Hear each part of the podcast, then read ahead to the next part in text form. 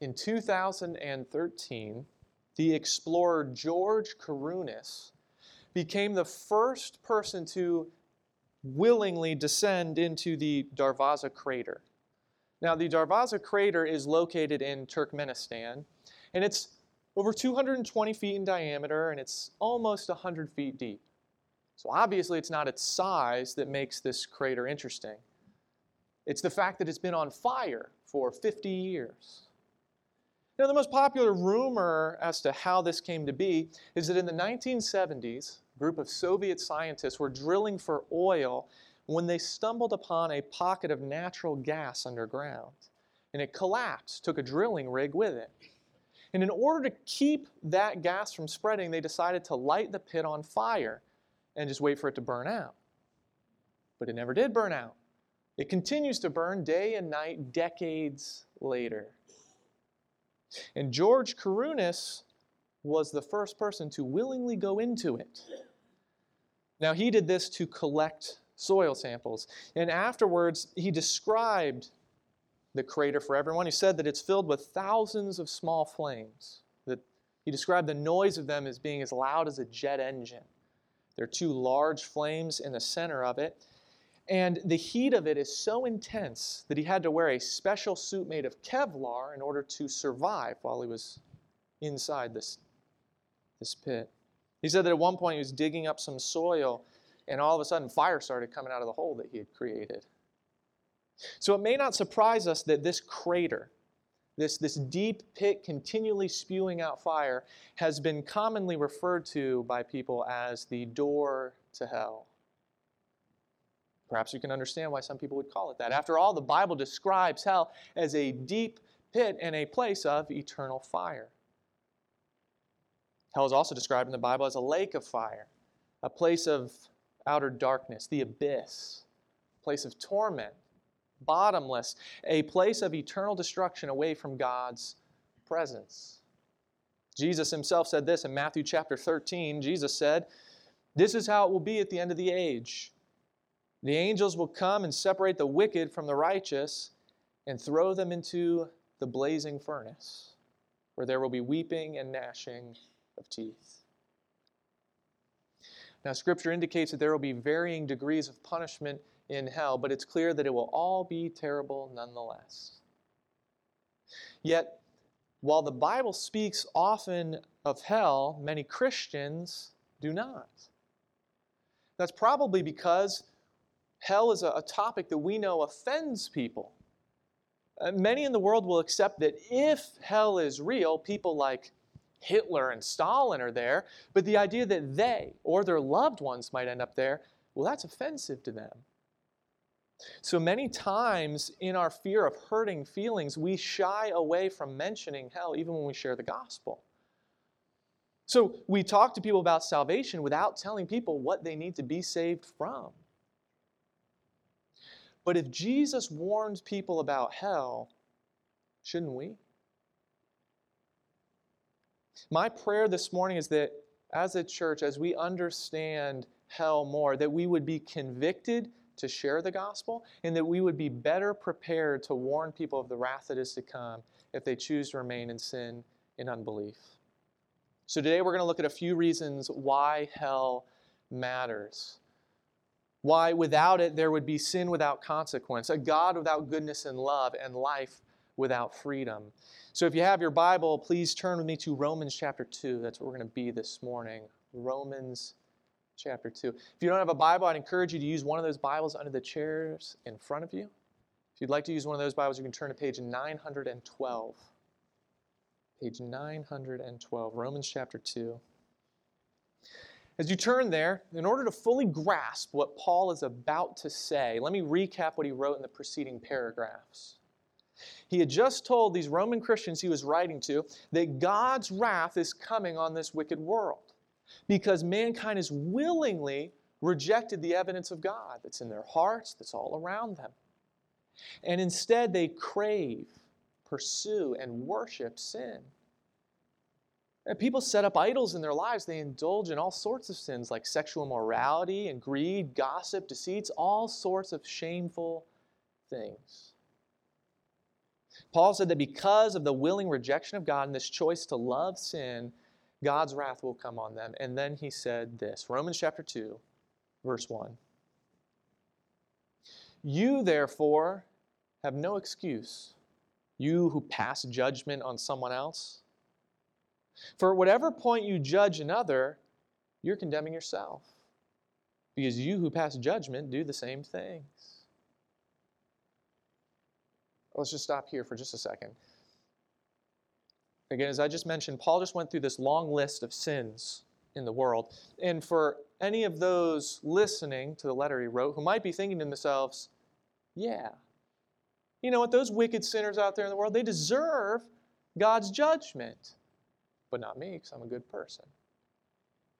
To anyone like that, Paul says, hey, recognize that you're, you're a sinner too. You also deserve God's wrath. You see, there are primarily two types of people in this life when it comes to sin. There are those who look at their sin and they say, I'm a wretched sinner. I deserve God's wrath. I need God's forgiveness. And then there are those who pass judgment on others while ignoring their own sins. They say, I'm a pretty good person. There are plenty of people worse than me. So my sins really don't matter. In fact, I've talked to many people who are convinced they're not going to hell because they're pretty good people, and there are a lot of people out there that are worse than them. Because often we judge by comparison, and often we think pretty highly of ourselves. But the real question is how does God judge? Verse 2. Paul said, Now we know that God's judgment against those who do such things is based on truth. So when you, a mere human being, pass judgment on them and yet do the same things, do you think you will escape God's judgment? You see, there are people who think that they're morally superior to others and that because of that, they're not going to face the wrath of hell. But our own perceived goodness doesn't matter. No, those who persist in sin and unbelief will face God's judgment in hell. And this, this is where people call foul. This is where people say that if God's wrath leads to hell, he must be unloving and unkind and unjust. But in reality, the opposite is true. The first reason for us to see this morning that hell matters, hell matters because it reveals the perfect character of God. Let me explain what I mean by this. First, hell reveals God's holiness. Now, we judge based on our preferences for sin, we judge based on our own biases, on our feelings. Paul said that God judges based on truth, based on the unchanging truth of what is right and wrong. That's because God is holy, which means there's no sin in him, no imperfection, no wrongdoing, no evil to be found. The Bible tells us that God is so holy, he can't tolerate any wrongdoing. But if God were to tolerate or overlook or let any sins go, then he wouldn't be holy or just. No, instead, he'd be exercising improper judgment like we do. You see, we let sins go because we're imperfect. We, do wrong things. We're lawbreakers. We justify our wrongdoing. But hell must exist if God is just and holy because there must be consequences for our sins. Hell reveals God's holiness. But still, some people will say, hell is harsh. Justice and holiness aside, they'll argue that hell proves God is unloving and unkind. They'll say that hell shows a God, he's sadistic, he's hateful. So many people in the world say. Paul said this in verse 4. He said, Or do you show contempt for the riches of his kindness, forbearance, and patience, not realizing that God's kindness is intended to lead you to repentance? You see, our sin deserves punishment. Because of God's holiness, sin must and will be judged. But because of God's love and goodness, Paul said that God is patient. He waits for us. for us to see our sin, to fall at his feet, and to ask him for forgiveness. God must punish sin because he's holy and just. He chooses to offer us forgiveness because he's good and loving. This summer, I was talking to a man who told me that he's, he's a deist, which means that he believes in God, uh, but not a God who's involved in things, and as he put it, certainly not the God of the Bible. So I asked him, why not the God of the Bible? And every reason that he gave me ultimately came back to the subject of hell. And his whole argument boiled down to this. He said, You're telling me that my daughter, who really hasn't done that many bad things in her life, that God would send her to hell just because she doesn't believe in Jesus. We talked about this for a while together, but he couldn't get past the idea that God would send anyone other than Hitler to hell. And this is generally the argument that the world makes. Really bad people might be in hell, but if God were to send anyone else there, he's unloving, and it's silly that believing in Jesus is how you are saved from that. But even this argument admits that there is a way out a way to be forgiven, to be set free, and to be saved faith in Jesus. But many individuals, like this man I talked to, they just don't like that way out. Jesus is the only answer to salvation from sin and hell. Some people just don't like that answer. But choosing to reject Jesus does not make God the unloving one. In his great love, God sent his son Jesus to die on the cross and take the wrath that we deserve. Now, there is a free pardon from that penalty of hell that's available through faith in Jesus, but the world scoffs at this. And they scoff at hell, and then they call God unloving. All the while, God patiently waits for them, even those mockers, to turn to Him in faith so that He could forgive them. God's holiness demands that hell exists. In his loving goodness, God offers us an escape. But more than this, what I really want us to recognize too as a church is that the existence of hell also points to God's love and goodness. The evangelist Ray Comfort, he explained it this way. He said, Imagine that you are in the court of law, you're on trial. You've committed murder, drug pushing, very serious crimes. And he said, The judge looks at you and says, All the evidence is here. You're guilty.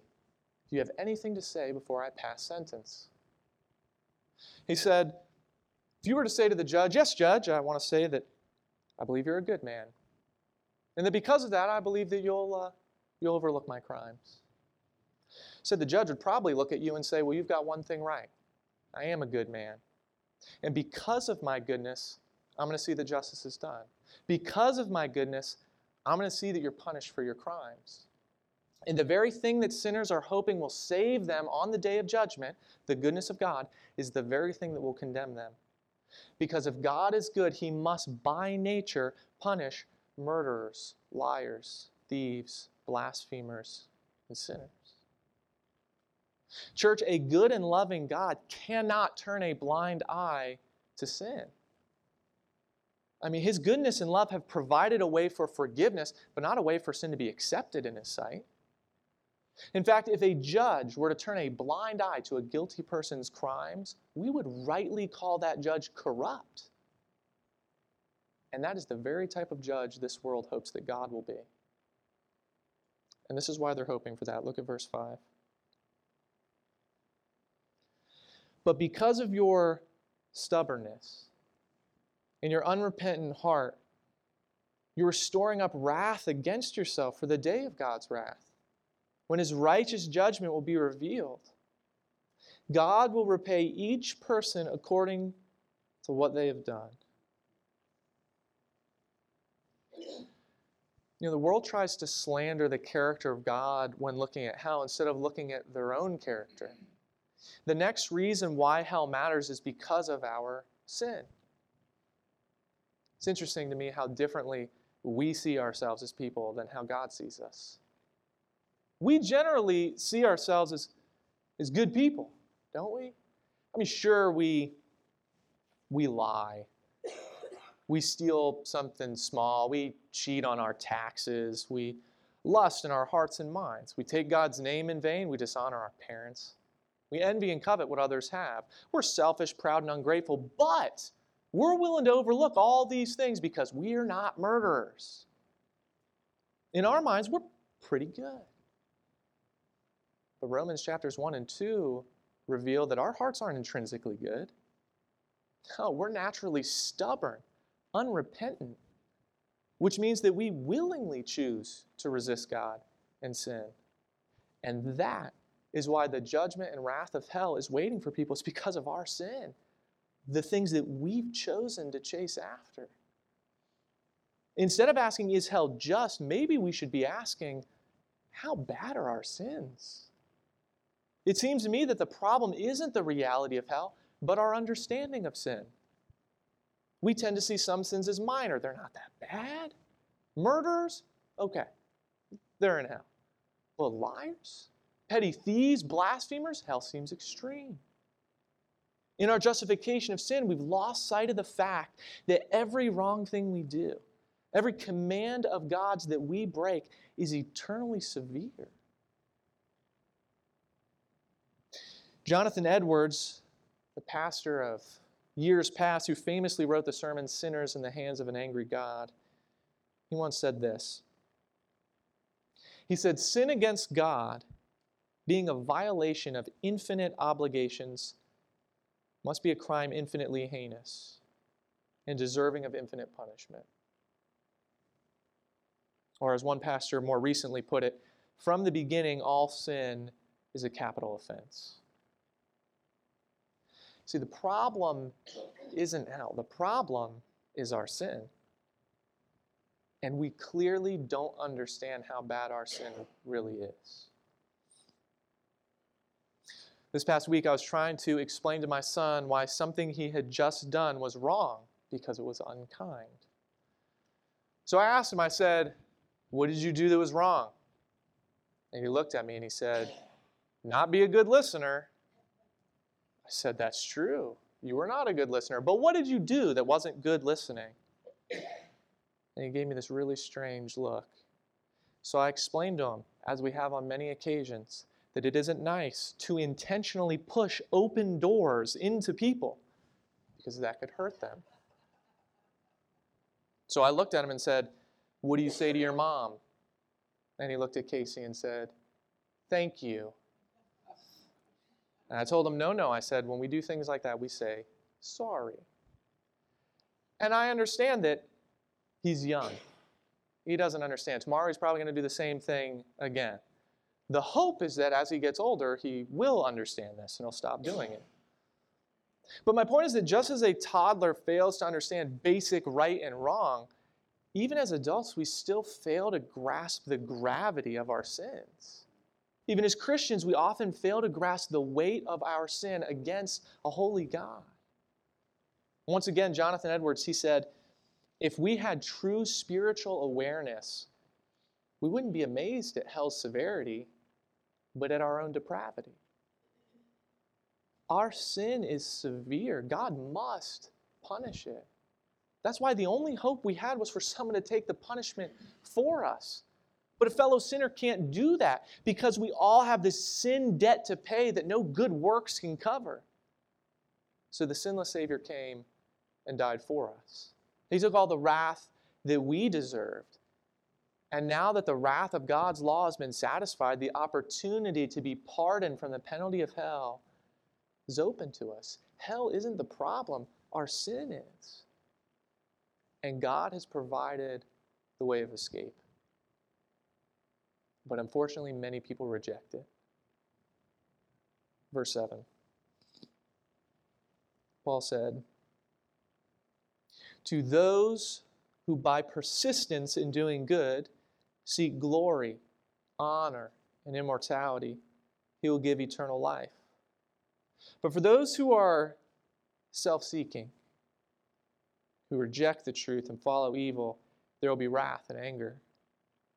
There will be trouble and distress for every human being who does evil, first for the Jew, then for the Gentile. But glory, honor, and peace for everyone who does good, first for the Jew, then for the Gentile, for God does not show favoritism. Now, when Paul talked about those who by persistence in doing good seek glory, honor, and immortality, he will give eternal life, he's not talking about salvation by good works. This goes back to what Paul is talking about in chapter 1. In verses 16 and 17, Paul made it clear. He said that the gospel is the power of God that brings salvation to everyone who believes. And he said that the righteous will live by faith. It's those same individuals he refers to here who believe in Jesus and are characterized by righteous living. They're the ones who see the wretched sinners that they are, and they fell on their knees and they went to Jesus Christ for forgiveness, and now they live for him. But then he describes those who are self seeking, people who reject the truth, people who choose to follow evil. See, the third reason why hell matters is because of human freedom. God gives people the freedom to choose whether they will believe in and follow Him or whether they will reject Him. God doesn't force people to believe in Him. He doesn't force people to love Him or obey Him. And He will not force us into heaven. Because for God to do those things would be unloving and unkind. Instead, God gives us everything that we need to come to an understanding of who He is and then he lets us decide. Sadly, some stubbornly choose to hold on to sin, to reject God, and then they point their finger at God for the consequence of hell. That's because people want freedom without consequences. Because they want to indulge in sin without paying any penalty for it. But if that were the case, then God wouldn't be holy. In fact, in chapter 1, when Paul described all the sins that the world engages in, he said that God gives people over to these things because they have chosen them. You see, those who go their whole lives choosing to reject God, who hold on tightly to that and say, I don't want Him to be a part of my life, they're going to be granted that. But they will also fail to have God be a part of their eternity. They will be separated from God forever if that is what they choose. Like I said earlier, Jesus is the only answer to salvation from sin and hell. Some people, they just don't like that answer. And God gives them the freedom to reject Jesus. C.S. Lewis once said, There are only two kinds of people in the end. There are those who say to God, Thy will be done, and then there are those to whom God says in the end, Thy will be done.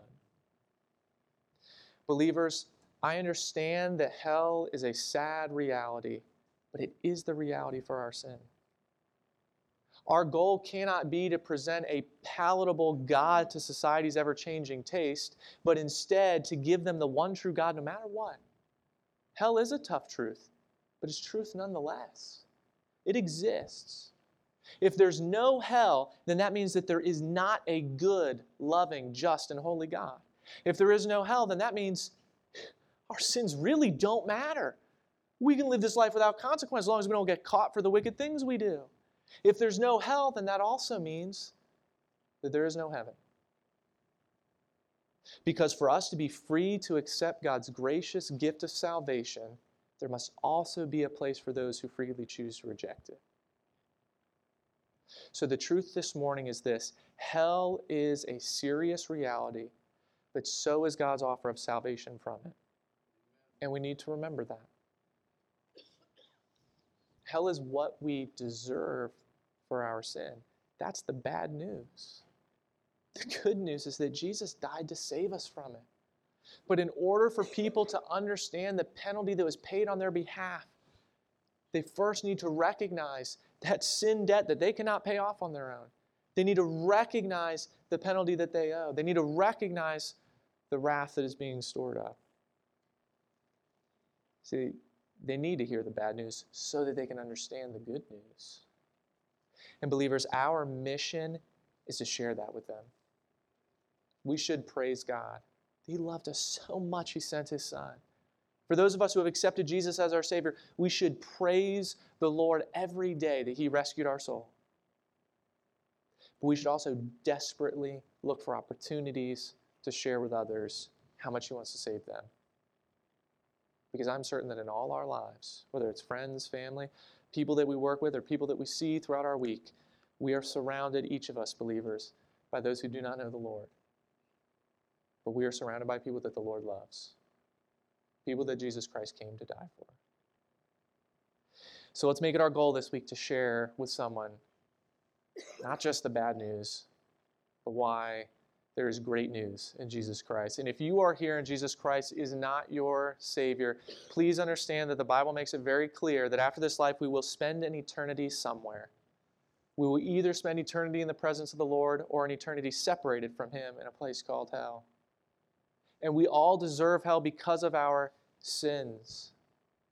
We can't make up for our sins. So Jesus Christ came and died, took all the wrath we deserve. And he did that so that we could be set free, so that we could be saved.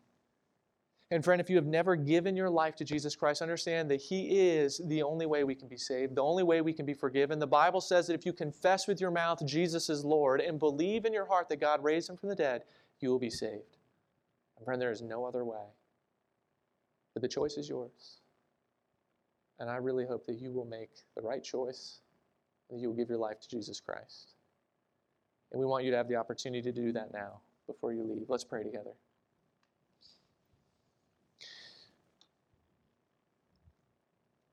Friend, hell is a, a tough but serious truth and reality.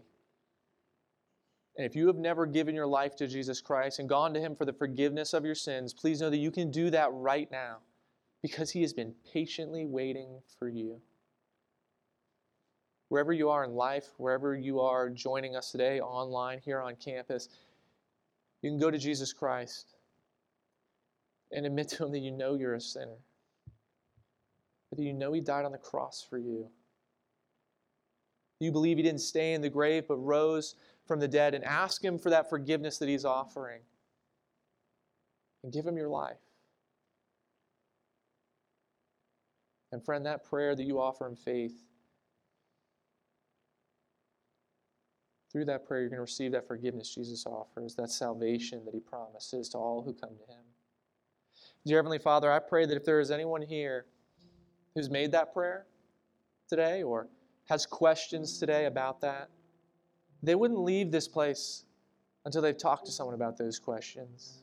That they'd come and find me during this final invitation song here at the front. That they talk to someone after the service. But Father, for those of us who have made that decision, who have put our faith in Jesus Christ, help us not to shy away from the truths that your word teaches. Hell is a tough truth, but it's truth. The good news is it does not have to be does not have to be the destiny of those around us if they will put their faith in Jesus Christ. So help us to desperately go out and look for people we can share the good news of the gospel with. Help us to do that with grace and love and conviction. Help us to remember that you are good and loving and just and holy. And we thank you for that. Father, I pray that these truths today would stir up in our hearts a burden to share the gospel. I pray that through that you'd be glorified. I pray that you would help us to learn to love others the way that you do, to see them through your eyes.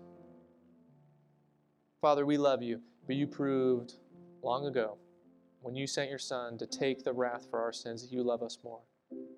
We thank you for that. In Jesus' name, amen.